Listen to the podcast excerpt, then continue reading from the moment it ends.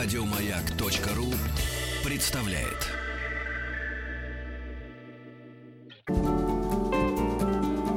Москва слезам поверит. С Анеттой Орловой. Да, а с кем же еще? И, конечно, Москва слезам поверит. Как же поверит? Москве вообще на все. Что случилось? Что? Выключается, да, сбрасывает, да. Мы все, в общем, тут разваливаемся. Значит, но остался только я один, бодрячком, красавец, профессионал эфира. Ну, Анетта тоже, конечно же. Ну, чуть-чуть. Нет, в достаточной мере. Значит, мою шутку про Москву ты выключила микрофон или все уже было в эфире? Выключила? Ну, значит, не надо было шутить. Я остроумно очень пошутил по поводу названия этой программы. Ну ладно, бог с ним. Давайте перейдем к водным процедурам, которыми у нас являются ваши уважаемые радиослушатели, звонки и письма.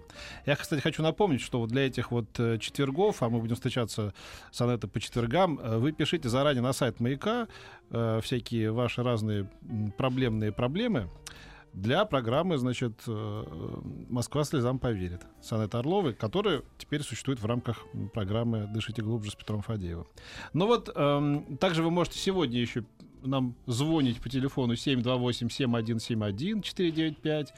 СМС-портал 5533, начинает сообщение с словом «Маяк». WhatsApp и Viber 967-103-5533. Вот Мария правильно сделала. Она заранее написала письмо из Екатеринбурга, 37 лет ей. И вот я сейчас его прочту. Подскажите, Анетта, можно ли начать ходить к психологу в декрете, если бесит мои же родители? Волновать себя, копаться в этом, в причинах, в этот нелегкий для организма период или оставить на потом? Если нужна дополнительная информация для Анетты, вот она, родители 20 лет в разводе, мы с мужем, то с мамой поживем, то с больным папой. Маме главное меня, брата, мужа накормить, даже если не хотим, границ не чуют. А папе ничего не надо, чтобы ему продукты носили и не напрягали, даже чтобы не просили мыться. Полагаю, что дело в том, что в семье родительской мы никто никого не слышим и обвиняем. Примера нормальных отношений нет. Так как папино присутствие ни о чем, мама должна была нас с братом выкормить, про себя забыв. В общем, такая, видимо, довольно типическая ситуация, но при этом тоже в известной степени оригинальная. А то с мамой поживем, то с больным папой. Вот так вот. Еще и беременная, к тому же. Мария у нас на связи. Здрасте, Мария. Алло, здравствуйте. Да, передаю вас в ответственные руки Анетты. Здравствуйте. Здравствуйте. Скажите, пожалуйста, вы написали в декрете, все-таки вы в положении сейчас или уже ребенок в положении? А срок какой у вас?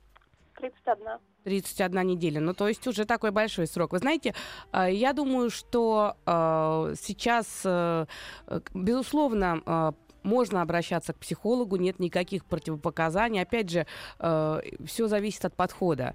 Точно не показана никакая провокативная психотерапия с какими-то там, знаете, яркими и негативными переживаниями. Никуда вглубь далеко точно не надо копать, но элементарно проконсультироваться вполне можно. И я думаю, что мы как раз сейчас с вами и поговорим, и, возможно, этого будет достаточно. А если вы потом, после того, как уже вы станете, Бог даст, мамой, и придет момент, когда вы почувствуете, что вы уже готовы, вы сможете уже обратиться к этой проблеме, чтобы более серьезно, более, может быть, системно, более глубоко с ней работать. Вот скажите, пожалуйста, мы как бы прочли письмо, но не очень понятно сейчас немножко про вас, потому что видно, что родители занимают очень большое пространство в вашей жизни, но возраст 37 лет, вы в положении, можно чуть-чуть услышать про вашу жизнь?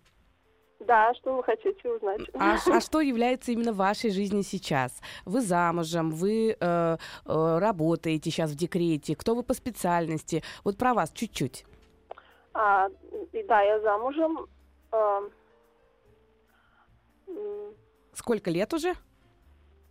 На самом деле недолго, года 4. Угу. Это первая беременность? Да. А как вы живете? Вместе с родителями или отдельно?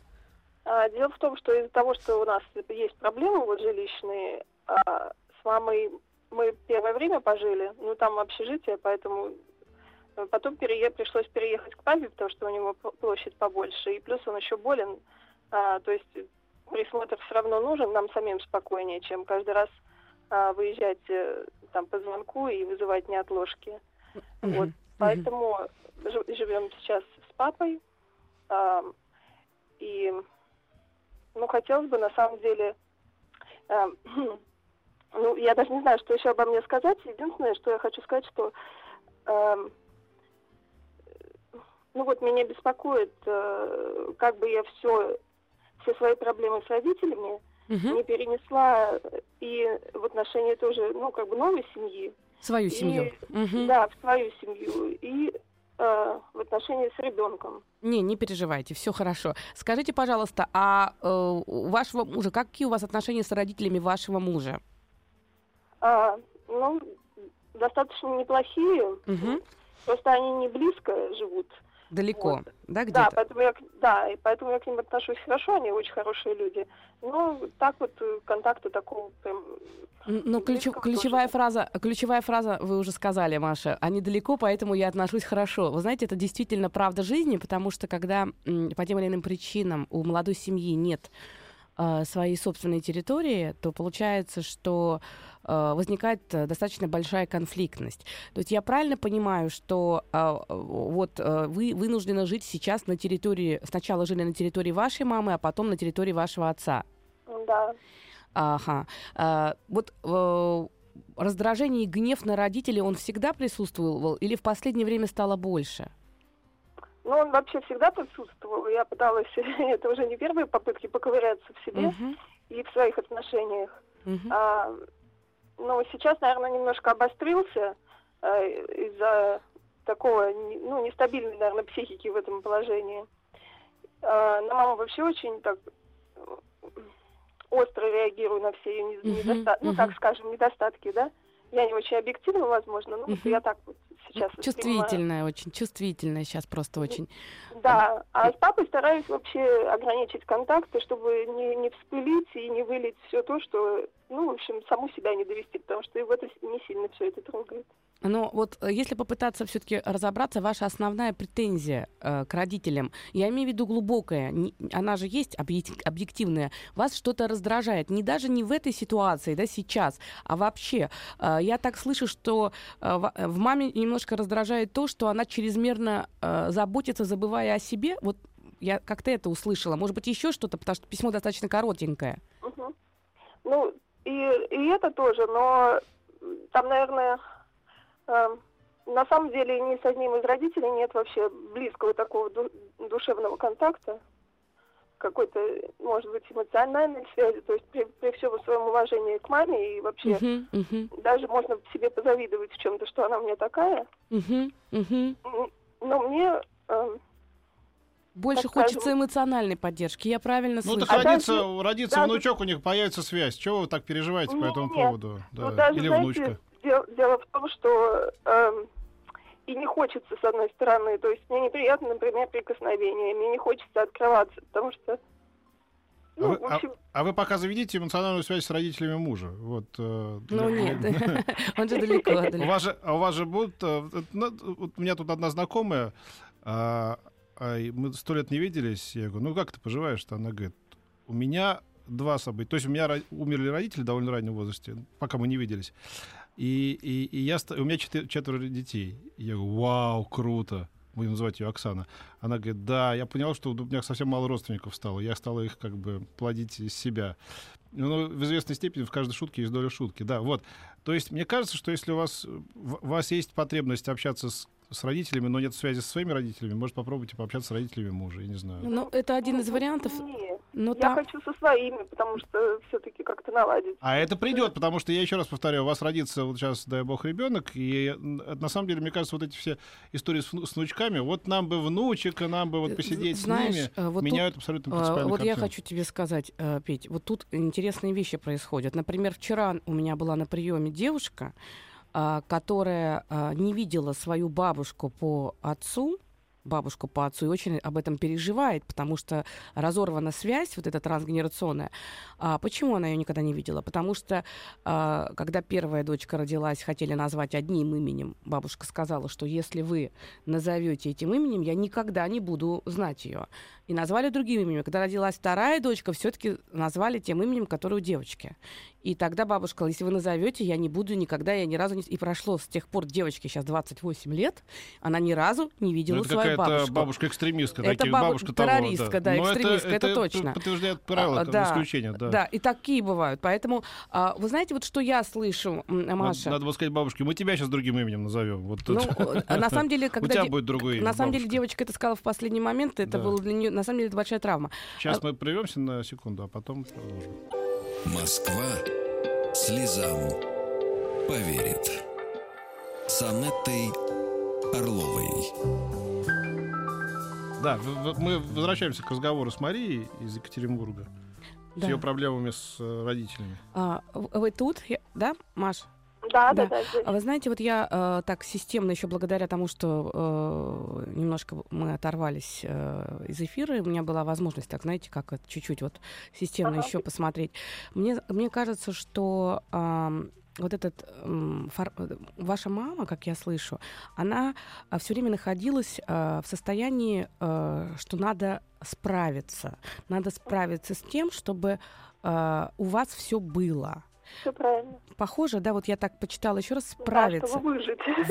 Выжить, выкормить. Вот. И вот это выжить и выкормить привело к тому, что ваша мама абсолютно сконцентрировалась на этих первичных потребностей. Действительно, потребностях. Действительно, как говорится, по той же самой, знаете, этой иерархии Маслоу, эти базовые потребности, они отняли у нее весь ресурс. И это очень важно, когда в семье все-таки мужчина выполняет функцию вот этих базовых потребностей в первую очередь. У женщины остается ресурс на все остальное. Вот мне так слышится, что она, как бы сконцентрировавшись, сфокусировавшись, упустила момент, что ваша чувствительность, я не знаю, как, у вас двое детей, правильно? Брат, да, еще есть? Да. Вот в вашем случае, я не знаю, как у вашего брата, потребность в эмоциональной теплоте, в эмоциональной и в внимании эмоциональном, она высока. А у нее на это не хватало ресурса, она привыкла так. И вроде бы, как бы, для нее это перестало быть важным. Но это иллюзия, ей, это для нее тоже важно. Только она забыла, как это. Вот я бы так, наверное, сказала. Ваша мама просто по привычке передает свою любовь через тарелку супа. Через... Ну, вот. Это ее форма любви. А для вас это немножко как-то вам кажется, что она недостаточно, может быть, где-то духовно с вами говорит или там о каких-то ваших глубинных интересах. Похоже на то? Ну, похоже, да. Но дело в том, что она даже... Там такие есть вещи. Это сейчас уже время немножечко изменилось, стало полегче. Угу. Но, наверное, она застряла действительно в том времени. Да. И очень сложно ее оттуда вытащить, потому что она не слышит вообще. Даже элементарных вещей бывает. О каких вещах? Скажи, пожалуйста, какие вещи вот конкретно? Ой, ну вот самое первое такое простое, сейчас скажу. Например... Был разговор, я говорю, мам, ну вот есть же у тебя тоже, например, вещи очень хорошие, но они же не обязательно дорогие. Ага. И вместо «ну да» или «нет» она... Да я вообще себе ничего не покупаю. Вот, я услышала. Ну, то есть она может отвечать совершенно по-другому о том, что она думает, или как она себе представляет. Это свойственно всем женщинам, хочу сказать, не только вашей маме. Вот вы должны выдохнуть спокойно. Ты говоришь 2 × 2 = 4, а тебе говорят «зеленая». Вот это просто... Да, или когда я спрашиваю, а когда вернется из гостей сестра к тебе... А тебе говорят, хорошо, что Трамп президентом стал, да. Да, в пятницу. Да, она у меня в субботу ночует. То есть она не в пятницу. Ну, что для вас означает? Почему вас так сильно это раздражает? Это очень много информации. Ну, это отнимает у меня силы. Я не такой... Ну, вот у меня... Правда, я не сильный вот, энергетический, наверное, человек, и мне любое смысливание вот этой пустой информации, она мне просто, обесточивает. Я, знаете, как слышу? Я слышу, что просто у вас складывается ощущение, когда мама не впопад отвечает, что она не очень заинтересована в том, что вы говорите. Вот мне так, вот это вот. Да, это первый момент. А второй момент, есть некое раздражение за то, что она без внимания относится к самой себе. И очень часто, как будто бы она говорит немножко в пессимистичном настрое. Я так слышу? Да, такое тоже есть. И у вас получается, что вы, когда общаетесь с мамой, у вас ощущение обесточенности, бессилия возникает даже не потому, что она как-то не впопад отвечает, а потому что в ее речи присутствует большое количество негативных конструкций. Пессимизм, какая-то слабость, мне ничего не надо, жертвенность, вот лишь бы выжить. Вот все это немножко как будто бы у вас складывается ощущение какой-то беспросветности. Но вопрос в другом, что вы вряд ли сможете переделать маму. Она как бы сжилась с этой ролью. Я почему-то вспомнил фильм Киры Муратовой, какой-то был в 90-е, когда, значит, там была замечательная сцена, лет 60 бабушка стоит внизу, а лет 85 бабушка на балконе. И одна говорит: мама, почему ты... Она говорит: почему ты не звонишь? Я звонила, мама. Вот так вот они и общались. Коммуникации не было до этих зрелых лет. Я бы вам посоветовала бы попробовать маме посылать лучи такой любви и благодарности для того, чтобы не переживать. Потому что единственная сила, которая может нас отстроить от негативных каких-то трудных сценариев и программ родителей, это благодарность по отношению к ним. Почему? Чем больше вы беситесь, гневаетесь, раздражаетесь, чем больше у вас обид и накапливается, тем сильнее вы привязываетесь к этим самым ситуациям. И мало всего прочего, вы начинаете постепенно повторять их сценарий. Вы испытываете все то, что испытывают они, и начинаете по такому же принципу мыслить. И получается замкнутый круг. То есть она делает что-то, что вы не слышите, вы делаете. И в итоге у вас большое жизненное пространство занимают вот эти взаимоотношения с родителями, хотя у вас уже есть муж, и у вас уже есть практически уже скоро будет ребенок. Но при этом вы в страхе повторить историю родителей, все свои силы отдаете туда. Там, по-моему, на седьмом месяце уже, да? 32 это уже... Сколько? Седьмой месяц. Да, седьмой месяц. Вам скоро будет не до этого, хочу. Вы вот через 2 месяца не забудете, что сюда звонили. Вам будет не до мамы, не до папы, не до мужа, ни до кого не будет. Это прекрасный тамагочи, который вас отвлечет на ближайшие 2 года. Какой хороший мужской подход. Вот это слово тамагочи, оно прям меня вот просто вернуло, да, к истокам мужской психологии. Первые 1,5 года, пока ребенок маленький, для вас ребенок — это тамагочи, реально. Потом, когда он начинает вами восхищаться и кричать «папа, папа», вы потихоньку включаетесь. Да. Я, кстати, вот еще подумал, что на самом деле вот ты напрасно отказываешься совсем человеку. Не надо себе копить этот негатив, потому что вы будете перекладывать.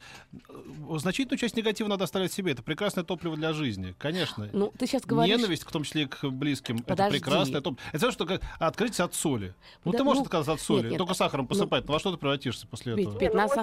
Иногда немножечко добавлять, а когда уже...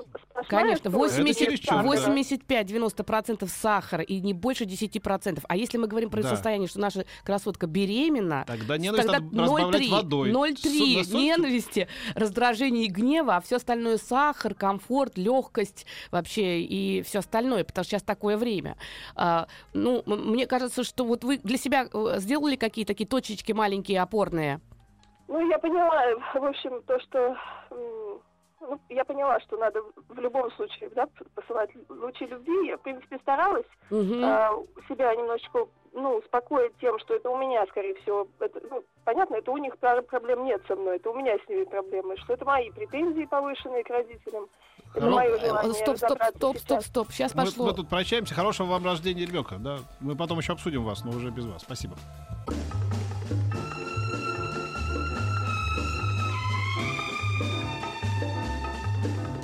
Дышите глубже. С Петром Фадеевым. Москва слезам поверит. С Анеттой Орловой.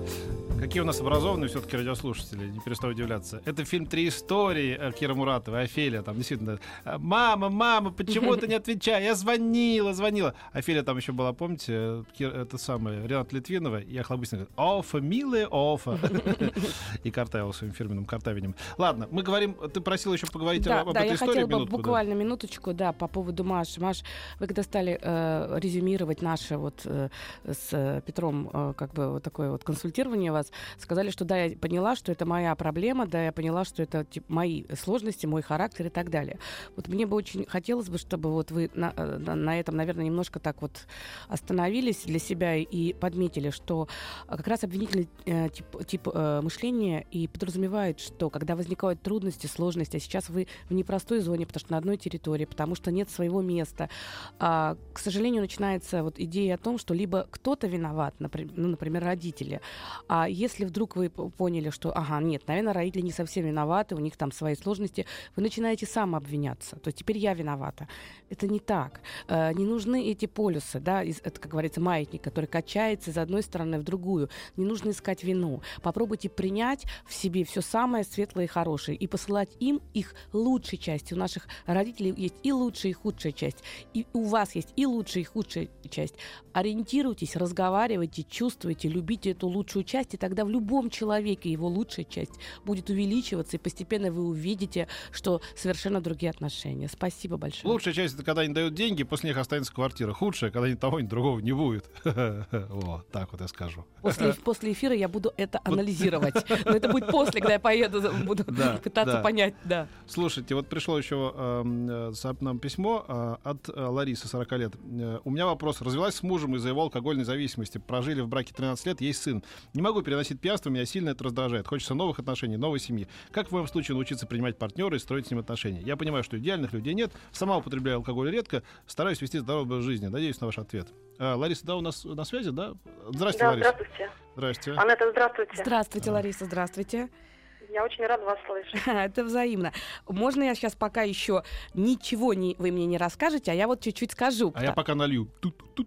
Нет, подожди, тогда Лариса сорвется с провода. Ты что? Нет, вы не думайте, я по этому поводу раздражаться не буду. А вы знаете, он имеет в виду, что тут у нас хорошая бутылочка воды стоит, вот, и живительная, и абсолютно безалкогольная. Нет. Лариса, вы знаете, я вот прочитала ваше письмо, и Петр зачитал его, и я вижу, что у вас такой очень мужской склад мышления, потому что вот похоже на то? Возможно. Вы знаете, я просто сейчас...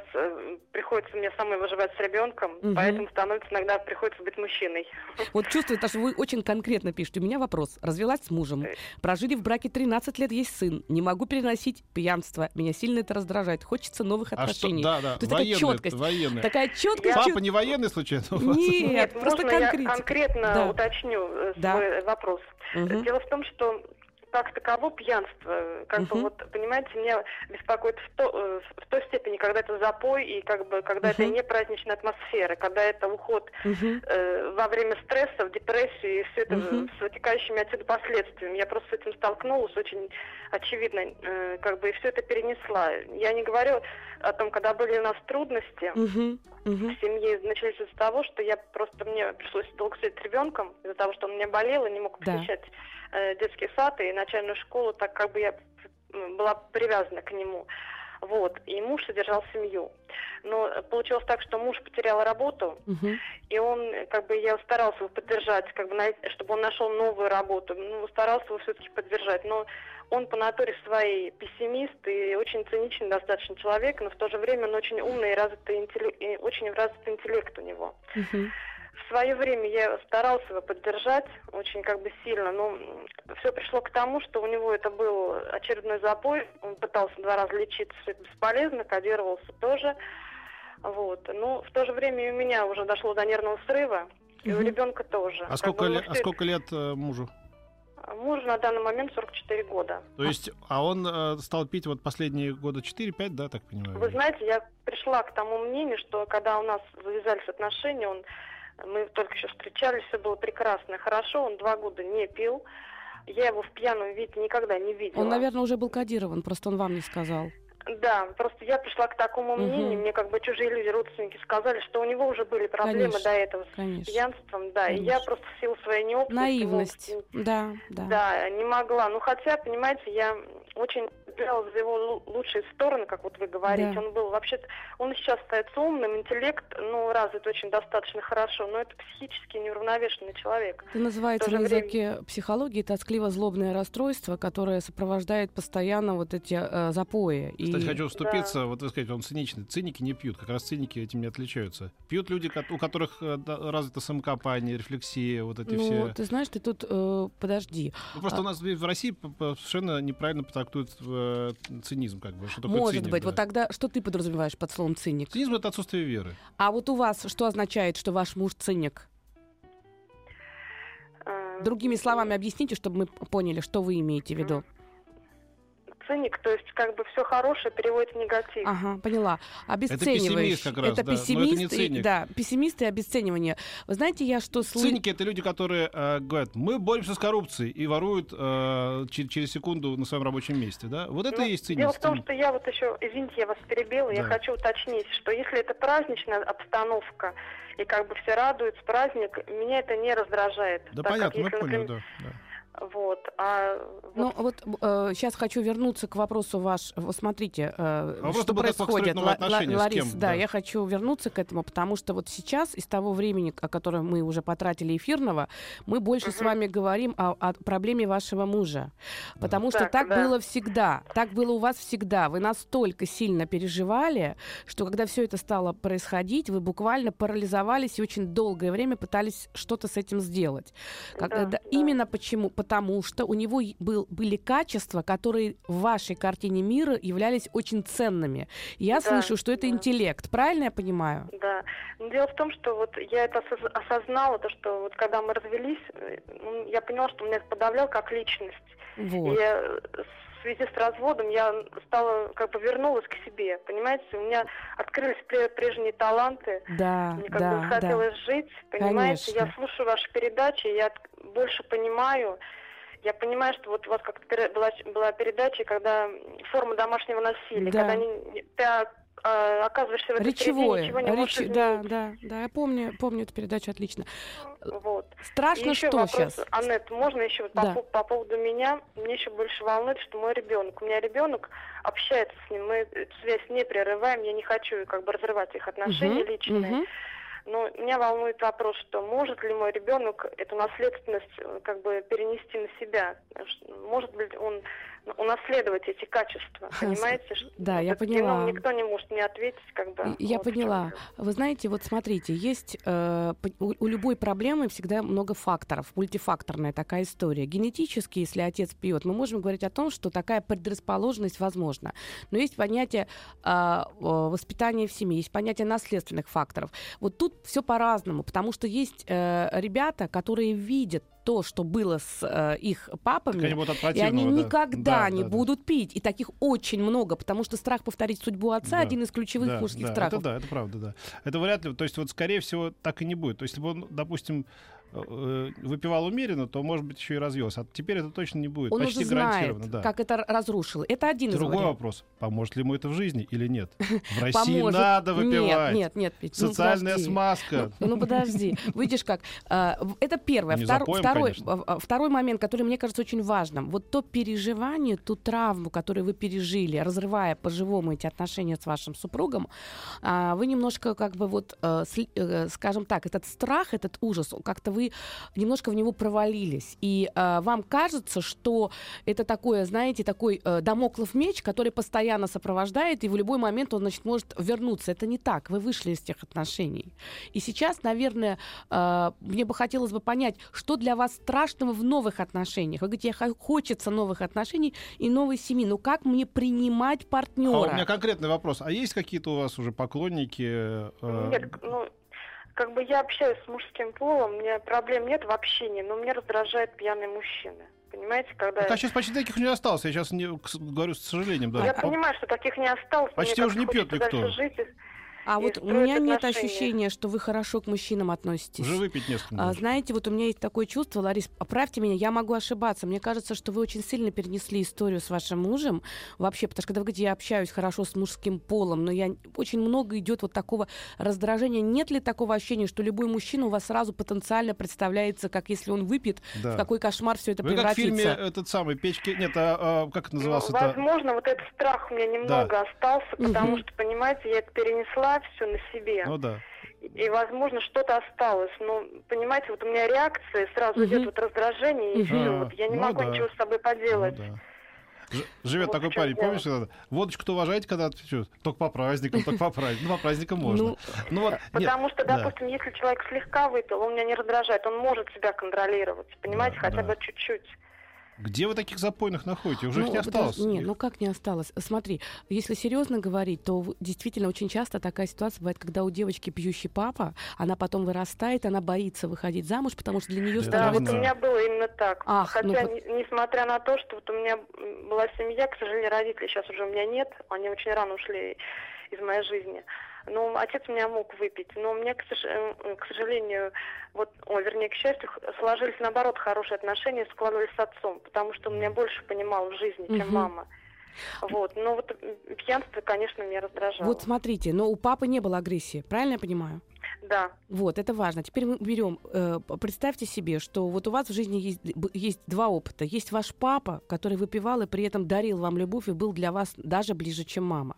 Он такой же мужчина, ничуть не менее значимый, чем ваш супруг, у которого была другая реакция. Он страдал, там эти алкогольные делирии, это тоскливо-злобное расстройство и все остальное. Но сейчас невозможно всех мужчин примерить только по вот этому шаблону вашего мужа. Постарайтесь в других увидеть их знаете, как светлое и что-то такое позитивное. Я вот что хочу сказать. Я не верю во все эти истории. Думаю позитивно, и это будет с тобой происходить, и думаешь негативно, притягиваешь неприятности. Но в какой-то степени я говорю о том, что мы формируем людей, которые с нами рядом. То есть, или притягиваем определенный тип людей. То есть, независимо от того, кто твоя жена в итоге, блондинка или брюнетка, все говорят, ты все равно выбираешь один и тот же тип женщин. Как женщины выбирают один и тот же тип мужчин. Мне кажется, вы так боитесь встретить человека пьющего, невоздержанного, допустим, к этой страсти и так далее, что они притягиваются к вам, каким-то магнитом. Вы постарайтесь, наплевать на это внутренне, и тогда, глядишь, оно и развеется. И еще один момент. Смотрите, вы никогда больше не будете подавлены, и вы не будете жертвой. Вы так сильно испугались стать жертвой мужчины, который пьет и агрессирует, что... Вы сейчас думаете, что вы можете быть жертвой. На самом деле вы можете, наоборот, в страхе быть жертвой, отсекать и достаточно резко самой стать тем, кто будет подавлять, потому что страшно довериться мужчине. Это вот история про подавление. Он подавлял меня как личность. Я столько их уже услышал. Нет, это же правда. Вот у меня одна была знакомая, близкая, она тоже считала, что я ее подавляю. Она в итоге вышла замуж за такое чмо. Он ее не подавляет, но лучше бы подавлял, да. Это отдельная тема. Да. А вот мне такой вопрос. Мужчины очень любят снимать стресс алкоголем. Как быть мне в этой ситуации? Вы поймите правильно, что если вы любую фразу будете начинать со слова «алкоголь». Москва слезам поверит. С Анеттой Орловой. Слушай, я подумал, Анет, у нас такая прекрасная пара, нам пора уже мне вместе как-то практиковать эти встречи.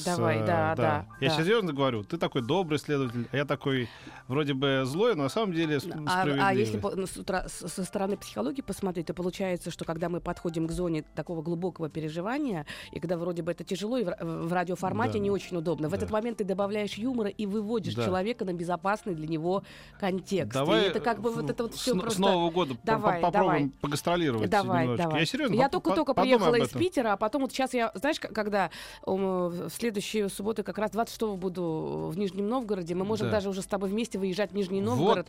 26 числа там будем проводить совместно. Да, но это я еще не знаю, но в следующем году точно надо попробовать, потому что это называется «Анетта лечит, Фадей калечит». Или наоборот. Нет, ну как-то так. Подожди, мы будем в сотрудничестве помогать.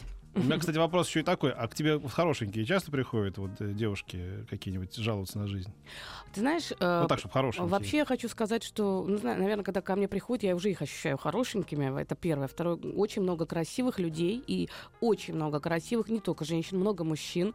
И удивляешься. Мне красивые и несчастные. Приходят девушки? Мне не нравится слово «несчастные». Приходят люди с трудностями. Да, приходят. Очень красивые. Ты откладывай, потому что вдруг я разведусь, и это самое. Мне пускай будет запас какой-то. Не можем, Петь, понимаешь? Давай будем решать проблему по мере поступления, потому что запрос на сейчас устроить свою жизнь, на сейчас, а как я буду говорить? Ты подожди, ты посиди, вдруг Петя... Ты ей не говори, ты просто откладывай карточку. О чем ты говоришь, котик мой?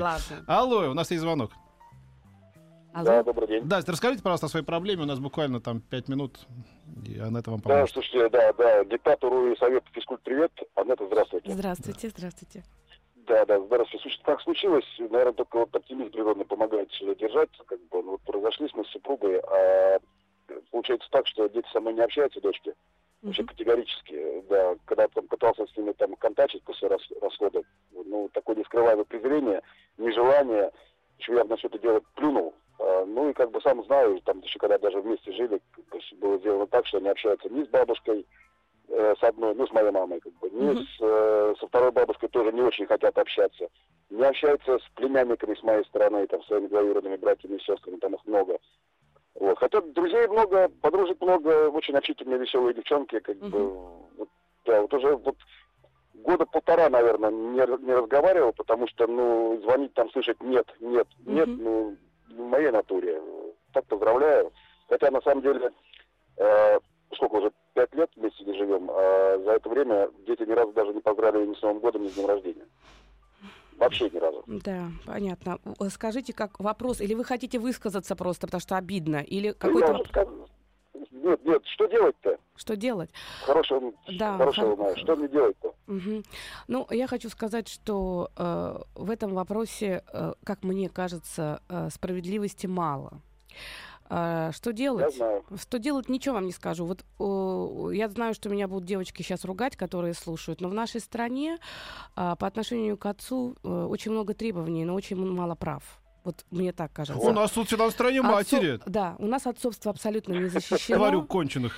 Неправда, не надо на наших женщин ругаться, но наше отцовство абсолютно не защищено никак. И если мужчина по той или иной причине, когда происходит расход, и он инициатор, женщина, безусловно, переживает очень сильную травму. Она страдает. Но Я не уверен, что я инициатор. Вы даже не уверены, что вы инициатор? Я абсолютно уверен, что я не инициатор. Ну тогда... Понимаете... Когда возникают там всякие финансовые трудности, как бы, да, почему-то фраза «в горе, в радости, в нищете и в богатстве», как бы, она почему-то сразу забывается, как бы, и возникает всегда конкретный виновник, гад и негодяй. Вот. Ну, вы знаете как, вот это уже как бы частности, а я сейчас просто времени не позволяет вникнуть, и в следующем эфире, если дозвонитесь более подробно, могу только одно сказать, что женщина, очень часто переживая боль или еще что-то, включает во всю эту историю детей. Я хочу в первую очередь, наверное, обратиться ко всем женщинам. Понимаете, мужчины нуждаются в том, чтобы быть в отношениях со своими детьми, но еще больше в отношениях с отцом нуждаются наши дети. Поверьте, что особенно девочки, понимаете, и мальчики тоже. Вы знаете, приходят ко мне 25, 28, 30 лет, не складывается жизнь. И очень часто переживают за то, что нет контакта с отцом или не тот контакт. И потом начинают страшно винить своих матерей. Поэтому я ко всем обращаюсь. Девочки, дети хотят быть и с папой, и с мамой. Даже если мужчина оказался совсем не таким хорошим и совершил кучу плохих поступков. Дети, они не виноваты. И мне кажется, что вот в нашей стране все-таки какая-то диспропорция присутствует. А вам, Иван, я хочу очень, надеюсь, сказать вам, вот вы сказали, что не в моей природе просить и получать нет. Вот это очень частая ловушка отцовства. Мужчина сталкивается с отвержением и с этим, наверное, смиряется и как-то вот все равно... Анетта, я года 2 или 3 ловился. Знаю, я много с отцами работаю. Я много работаю с мужчинами, которые переживают сильнейшие травмы, когда они сначала по ночам к детям встают, выращивают, а в возрасте 10-12 лет остаются без контакта с детьми. Я все это знаю, потому что я много с ним работаю. Просто поверьте, все равно память, даже то, что сейчас они вас отвергают, если они будут получать сигналы, что вы есть, что вы все равно... Вот, это важно, потому что придет момент, они вырастут. И вот то, что женщина сейчас делает, обернется против нее, они будут помнить. Вот берите пример с того мужика, которого мы обсуждали в тот раз, когда надо отваливать первым, когда ребенок только родился, когда он тебя еще любит. Вот на этом основании, да? Отваливаешь, потом ее какой-то лох воспитывает. Это все тяготы воспитания 5 лет ложатся на этого несчастного. Потом она его бросает и возвращается к вам уже с готовым воспитанным ребенком. А переживает потом третий. Это не та история, это совсем не та, Петя. Это не пройдет. Хорошо, будем работать, подберем другие ключи. Мы с Иваном с вами не прощаемся, вы держитесь там. Всего хорошего. Да. Короче говоря, надо нам вдвоем работать с тобой. Точно у нас получается. Да, мне кажется, вот. Слажено. Да, слажено. В четверг, да, ты придешь? Да, в четверг. В следующий четверг также вот в 1:00 по московскому времени ждите. И пишите заранее Анетте, хотя вы и так успеваете за эфир накидать, но тем не менее. Анетте Орловой в ее рубрику «Москва слезам поверит», а мы с вами прощаемся до пятны. Да? Покедова. До свидания. Еще больше подкастов на радиомаяк.ру.